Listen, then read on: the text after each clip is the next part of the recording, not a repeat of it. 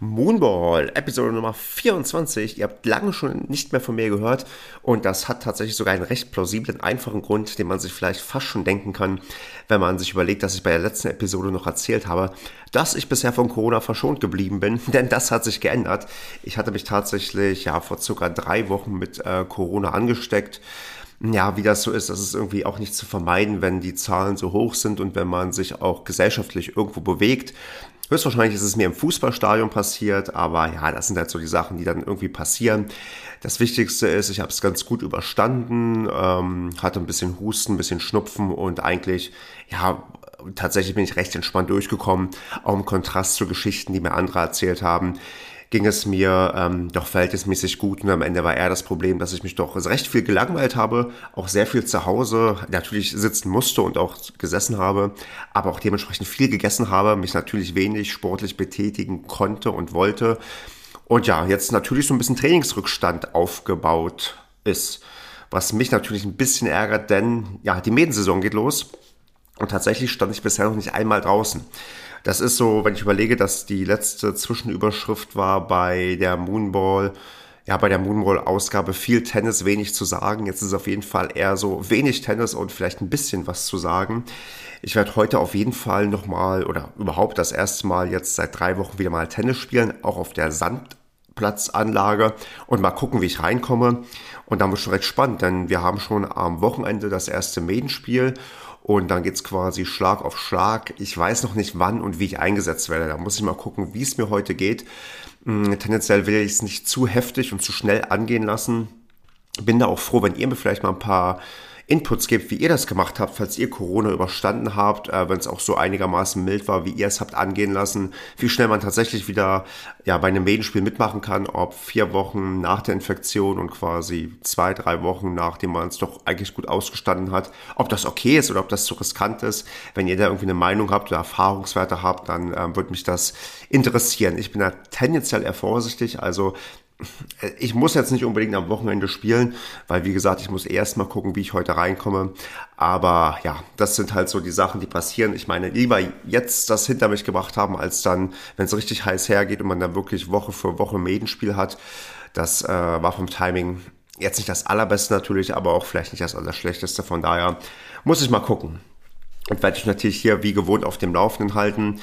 Ähnliches gilt auch beim Thema Interviews, die ich äh, noch weiterhin führen möchte, aber da war, wie gesagt, die letzten Tage und Wochen der Kopf irgendwie auch ganz woanders. Das hatte neben Corona noch ein paar andere Themen, die ich da abarbeiten musste und wollte, aber ja, das wird auch irgendwie hier auch weitergehen, vernünftig auch mit Interviews, aber jetzt habe ich so ein bisschen Zeit gebraucht, um mich zu sortieren, auch weil bei uns im Verein gerade extrem viel los ist weil ja, es fällt ja immer irgendwie was an und tatsächlich fällt auch immer mal wieder irgendwas um. Wir hatten tatsächlich ein, einen blöden Windschaden beim ja, vor ein paar Wochen in der Halle, wo so ein, ja, so ein Windschutz quasi von der Seite abgefallen ist und die Halle plötzlich teilweise offen war. Also ganz, ganz skurril. Und irgendwie gibt's immer wieder solche Baustellen, die bei uns gerade auftauchen. Aber das wird sich hoffentlich irgendwie alles geben. Und da habe ich demnächst auch wieder ein bisschen mehr Zeit, auch wieder mich aktiv auf die Suche zu machen nach Leuten, mit denen ich mal Gespräche führen kann oder Leute, die sich hier melden, dass ich mich mal bei denen auch wieder zurückmelde, weil ich die immer noch so auf meiner Liste habe. Aber das ist leider ein bisschen jetzt ja, flach gefallen. Ich hoffe, ihr habt dafür Verständnis. Dafür, äh, ja, gibt es halt jetzt wieder mal kurz Moonball, damit ich euch so, zumindest ein wenig auf dem Laufenden halten kann. Ja, und die ganze Sache wäre unvollständig, wenn ich nicht doch noch eine ganz, ganz kleine Anekdote zu erzählen hätte, die mich doch einigermaßen zum Schmunzeln gebracht hat. Ich habe mich am Wochenende mit dem Christian getroffen, den ihr alle noch, glaube ich, genau aus Episode 1 kennen solltet und auch aus späteren ja, Moonball oder Road to LK22 Episoden, denn das ist ja mein Lieblingstennisgegner, das ist ja mein alter Schulfreund, mit dem ich hin und wieder mich auch mal wieder duelliere und wir haben uns am Wochenende getroffen nach ähm, längerer Zeit. Tennis haben wir nicht gespielt, weil äh, ich war angeschlagen durch ja, Corona-Nachwirkungen, er war auch angeschlagen und haben gesagt, nee, machen wir das lieber ein bisschen später, wenn die Saison so ein bisschen ähm, abgelaufen ist. Haben trotzdem ein ja, nettes Wochenende gehabt, haben auch Tennis geschaut bei ihm auf der Anlage. Da war ein Schleifchenturnier, wo wir dachten, schauen wir mal ein bisschen zu.